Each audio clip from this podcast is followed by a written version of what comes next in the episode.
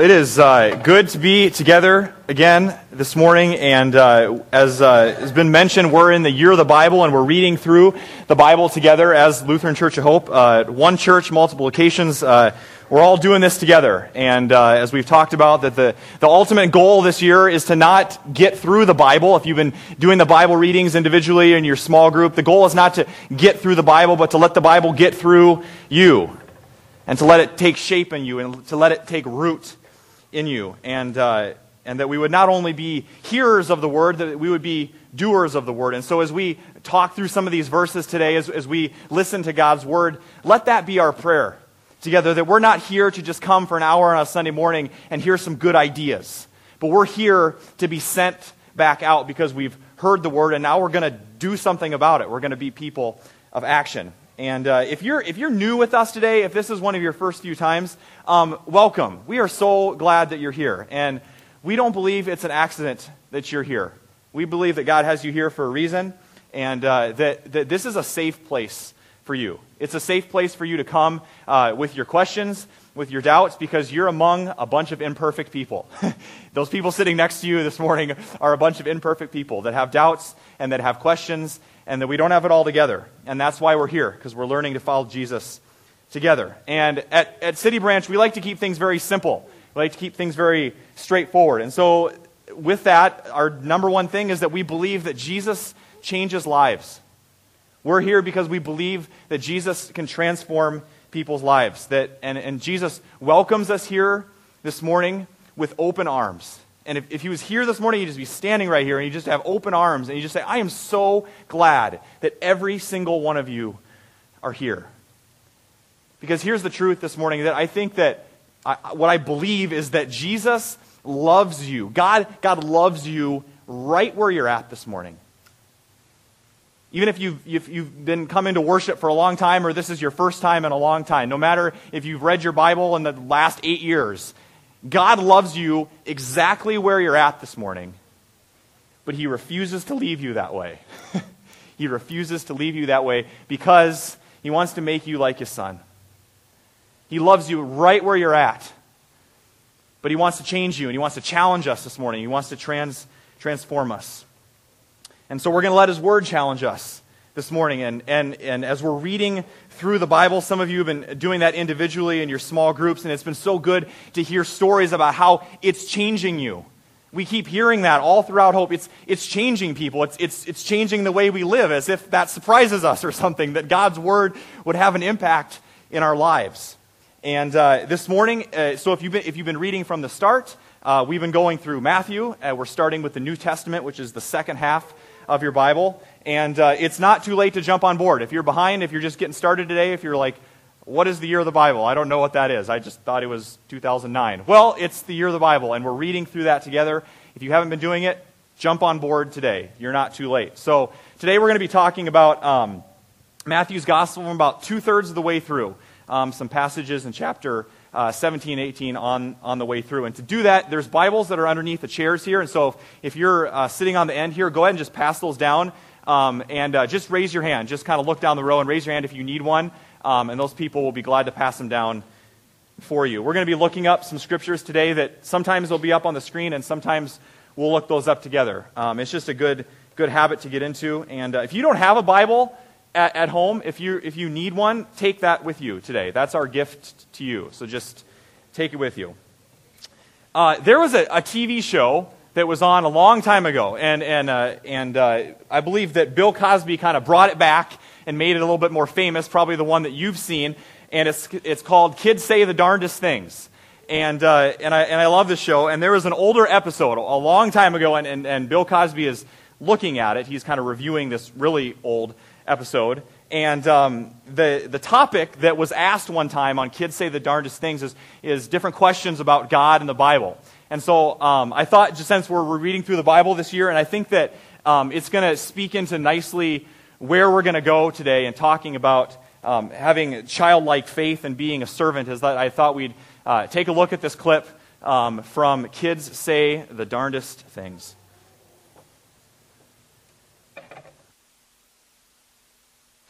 Roxanne Burns, what's your favorite Bible story? About the wine. Where? Where did it happen? When Jesus, when Jesus was born When Jesus went where? at the wedding At the wedding. What did he turn? What did he? How did he make the wine?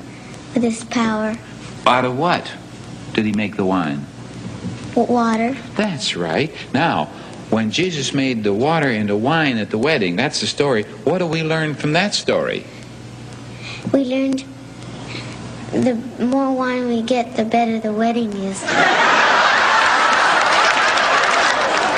My favorite is Adam and Eve. How does that story go? One time there was God, and God made Adam out of dust. And then he put Adam to sleep and made Eve out of a rare rib. And then Out of God, what kind of a rib? rare. A rare rib. God said, Adam and Eve, don't eat the apple tree or I'll punish you. And then the devil came along and kind of hypnotized them. And then the God went to see someone, and then They got real sick, and then they, and then they hid, then they hid from God, and they threw up. Who took the first bite? Adam, then Eve, then Eve, then Eve, um, Oh, I bet God was mad. yeah, then God sent them to hell, and they transferred onto um, Los Angeles. That's good. That's, I believe that's right. We learned from this that all Adam and Eve have a, had a whole mess of babies. How did God punish Eve? Well, um, he made Adam um, sit down and read the Bible, Boy, that was. write the Bible. He sat down and wrote the Bible. Yeah. What did he do with Eve? He made her what? Oh, a housewife. What do you think would make a perfect husband, Karen? Well, a man that provides a lot of money, loves horses, and will, will uh, let you have 22 kids and doesn't put up a fight. What do you think you'll be when you grow up? A nun.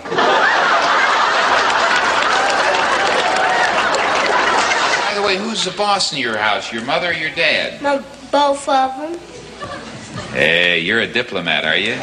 No, I'm a Catholic Baptist. Thomas, what do you think you'll be when you grow up? A bus driver or a pilot. A bus driver or a pilot? Yes. Well, suppose you were a pilot on a big airplane and suddenly all four engines stopped right away. What would you say? Our father would charge everybody.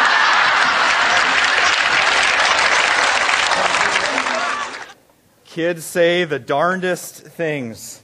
Uh, but in the midst of all the humor and the laughter, um, there is some truth in that. And if you heard uh, the last little boy here, how interesting that he was asked, as he's going to grow up and be a pilot, what would you do if you were the pilot of a plane and all the engines went out? Essentially, he said he would pray. He started saying the Lord's Prayer and praying, which, interestingly enough, is what we're hearing in a lot of the reports from the 150 passengers and the crew of the plane that landed on the Hudson River recently. And we know that there was probably a lot of prayers going up. And how strange that kids can speak truth into situations like that. But what we're seeing is that in all the in- interviews, and if you've watched this at all on the news, you know that it's absolutely incredible the way the whole thing went down. It's incredible the way that the whole thing happened, that the way that the rescue came together, that the, the, there would be those pilots, those kind of pilots, and their focus, and, and the timing of it all, and the ferry boats coming to rescue them, and everything happening in sync. And you think about what could have been. The absolute panic and fear that must have been throughout the plane and it was going down and then it landed on the water. And if you if you heard about this if you if you if you saw this in, in like a movie or something you would say that's unrealistic. I mean it's unbelievable that that, that many people in, in a small space under that amount of pressure it's it's unbelievable that it would have ended up as good as it did and we hear that amidst the fear, amidst the chaos and the uncertainty, that some, some people began to lead. Some people began to step up and serve. Some of the, some of the passengers began to lead and they started calming other people down, giving, giving orders, uh, pointing people to safety, taking their bags for them and getting them out of the exits, getting them out of the way, looking out for other people. And so the focus, when, when these servants, when these leaders stepped up, the focus was no longer on the fear and the panic. The focus was on what we can all do together so that we can survive. What can we all do together so that we can survive?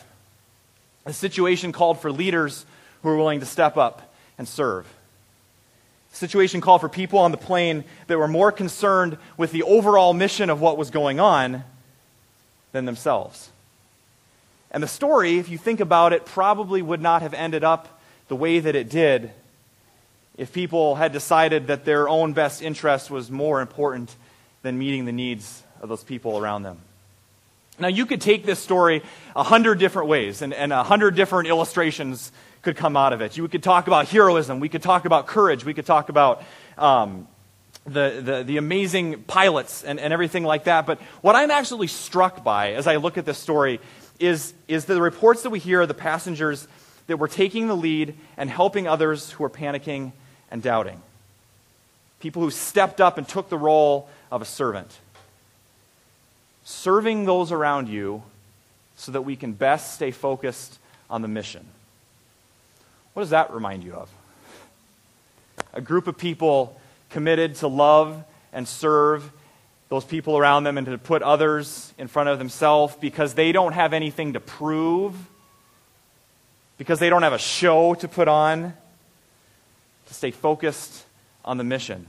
It's a beautiful illustration of the church, of a living, breathing church that's looking to others' needs before their own. And so this morning, enter Jesus into the topic, enter Jesus into the discussion.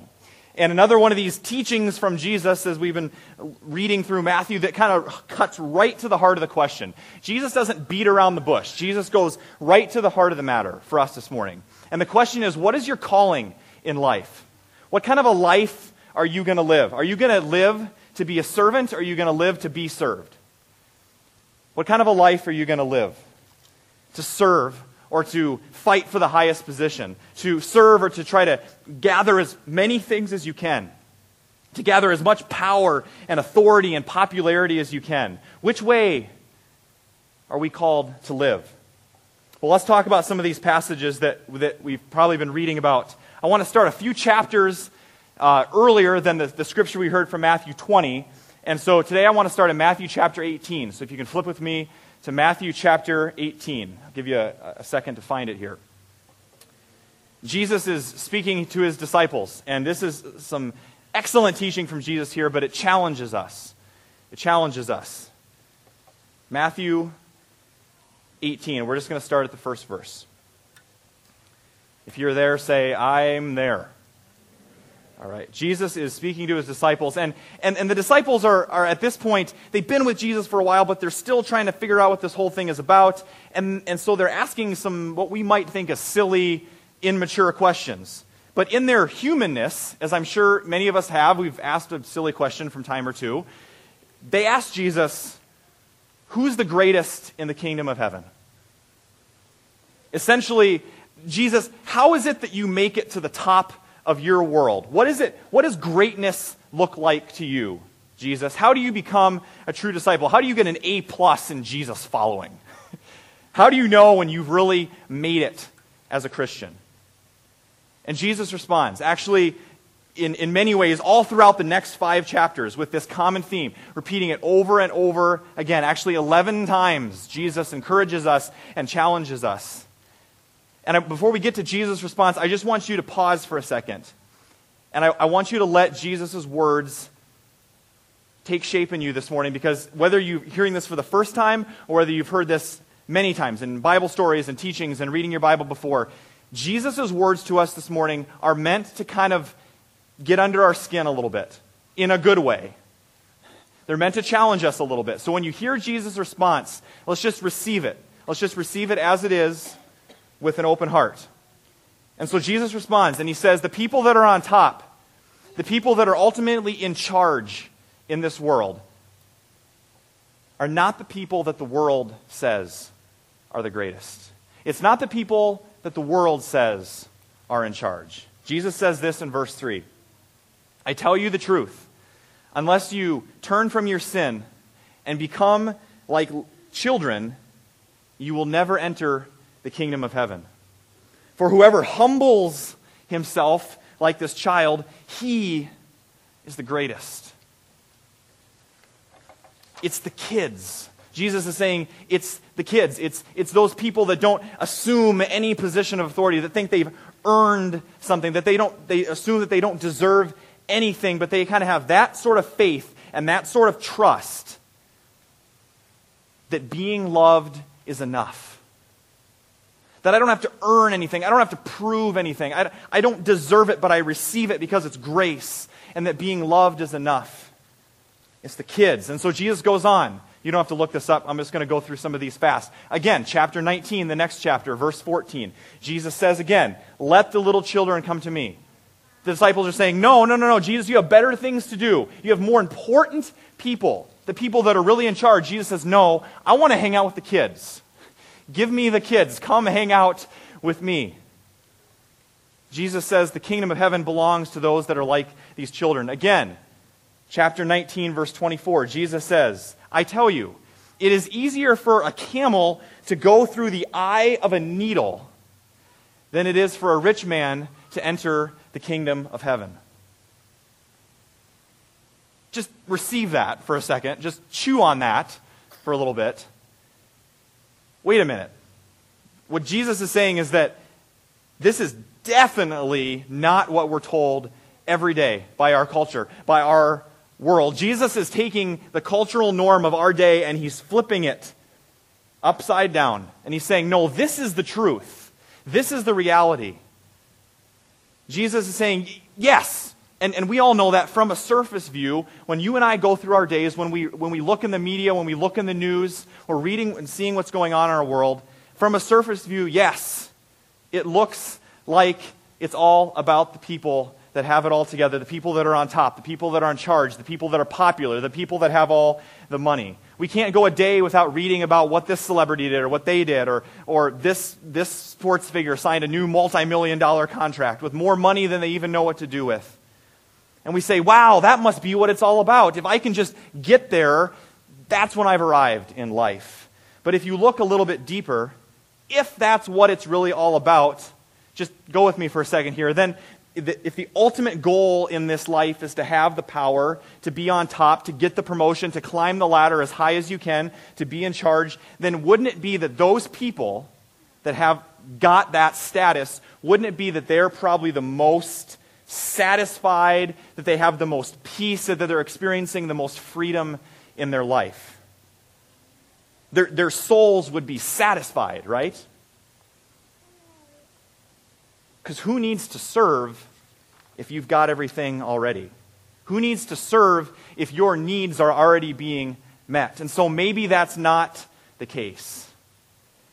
Because we also read stories of these same people that seem to have it all and to seem have, to have life all figured out. And they're running in so many different directions, just looking for the next thrill. I need something more because it's never going to fill that void inside. And so maybe Jesus is onto something here. Maybe there's a different way to live. And, and, and don't hear me incorrectly here. This is, Jesus is not anti rich. Jesus is not looking down on people that have high positions or you have have money. He's just saying this just be aware.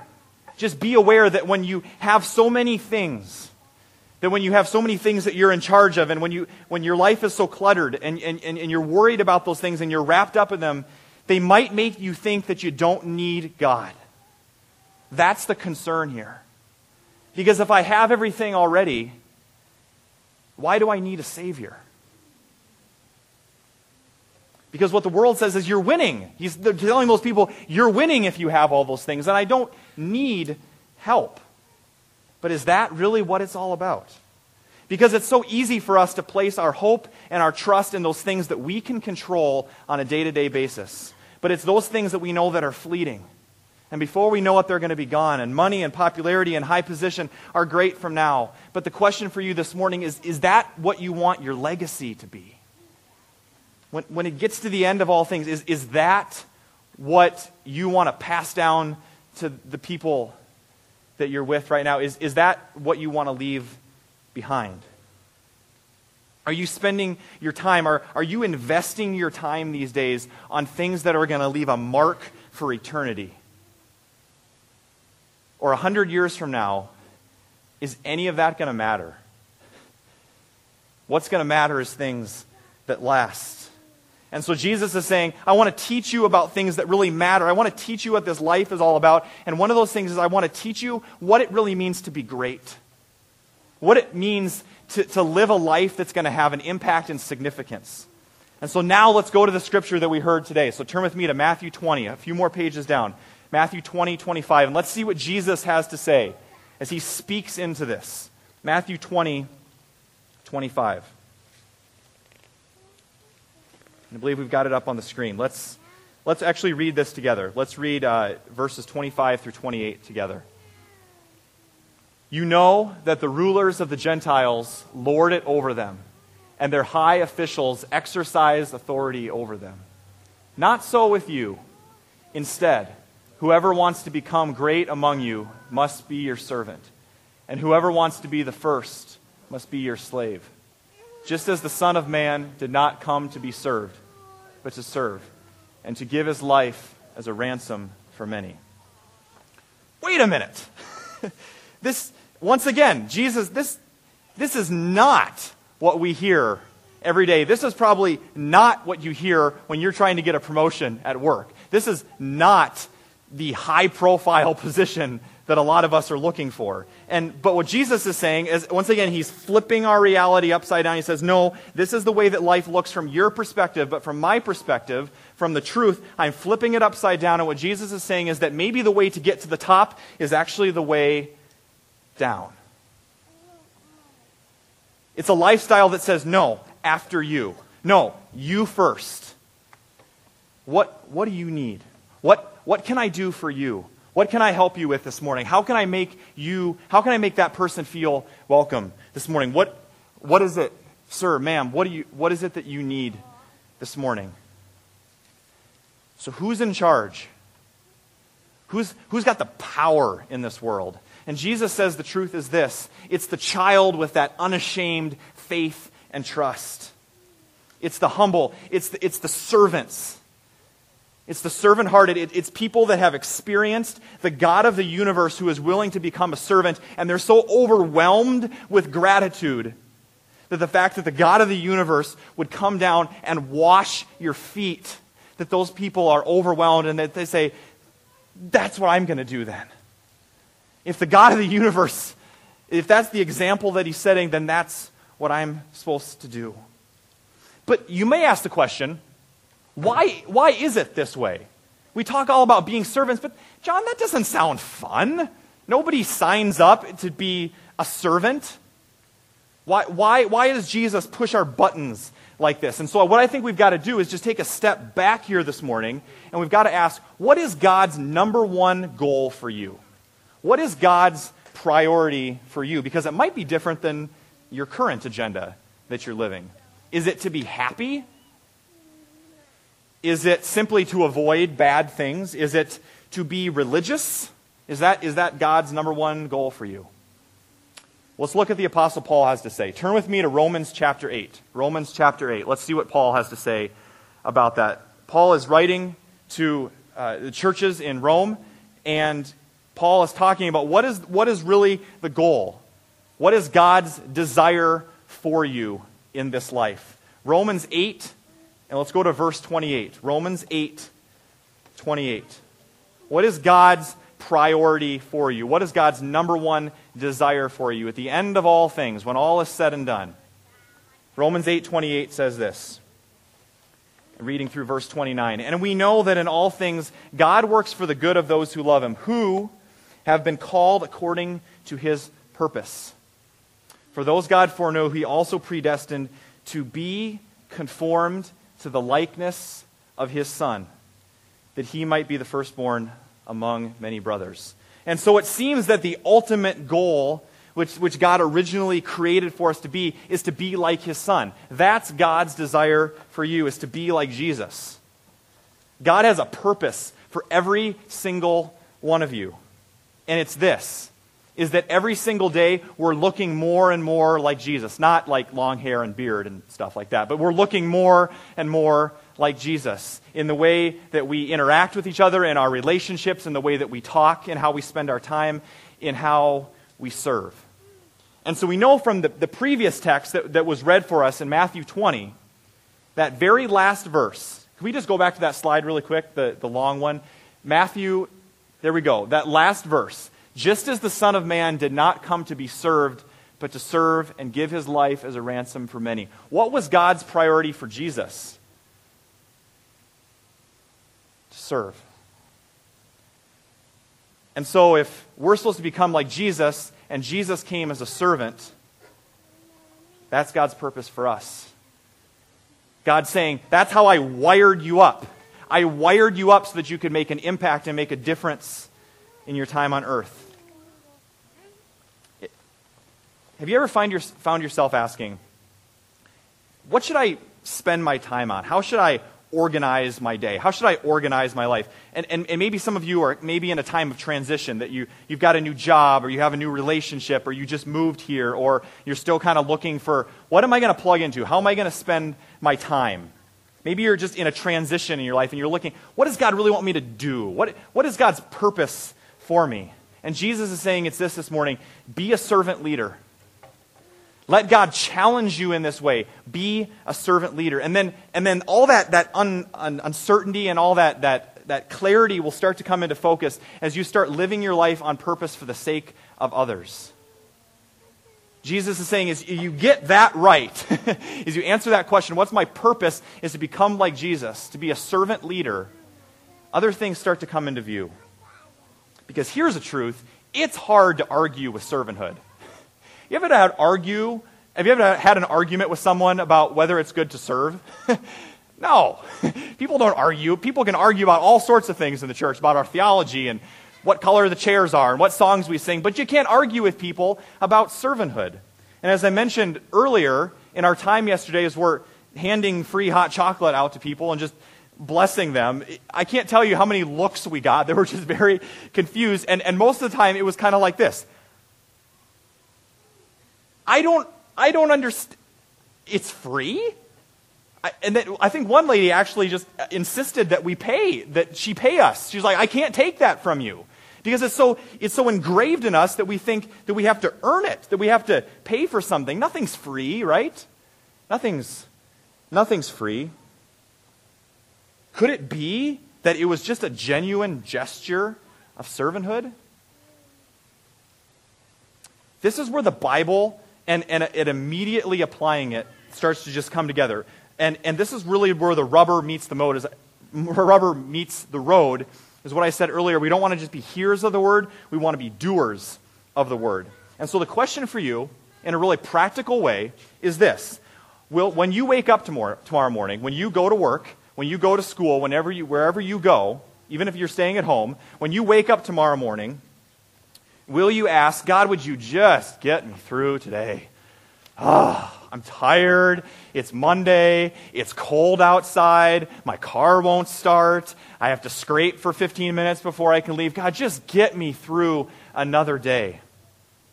God, just, just get me through my to do list today. I got a huge to do list to do today. Or will you wake up tomorrow morning and say this God, would you specifically bring people and opportunities into my life? Would you cross my path with people that I can serve? Tomorrow, Monday, January 26th. God, would you bring people into my life tomorrow? Would you just randomly create these opportunities for me? So that when they see me, they can have a glimpse of you because I'm serving them, and through that, they'll see you. I want to be a person like that because it's not easy. And there's something inside of us, I know for myself specifically, there's something inside of us that fights that, that says, no, I just, I'm going to get through tomorrow to get my needs met. But I don't, I want to be the kind of person that doesn't see myself as any better than those around me, but equal. And I want to look at people and I say, How can I serve you? I want to look at them with the eyes of Jesus. Because I'm feeling that if Jesus was here this morning, he would say, Can I get you another crayon for your coloring book? Can I go get some coffee for you? Can I help you get that chair? Can I take your coat for you? You first. Oh man, the last donut's gone. You first. I don't know about donuts, but I want to be that kind of a person. I want to live today to serve. I'm going to turn over to Pastor Mike, who's our senior pastor at Hope, for a final illustration. He's going to touch a little bit more on what it looks like to be a servant leader, what that looks like really practically. And so let's revisit that scene together and the miracle on the Hudson and see if we can't see what that looks like. What Jesus is saying to us that to be the greatest, you've got to serve. What does that look like on the miracle on the Hudson? All of you are equal as brothers and sisters. All of you are equal. And it's important to remember that. It's important to put other people first. How interesting that in that plane crash, the plane that went down, there was a woman who was interviewed.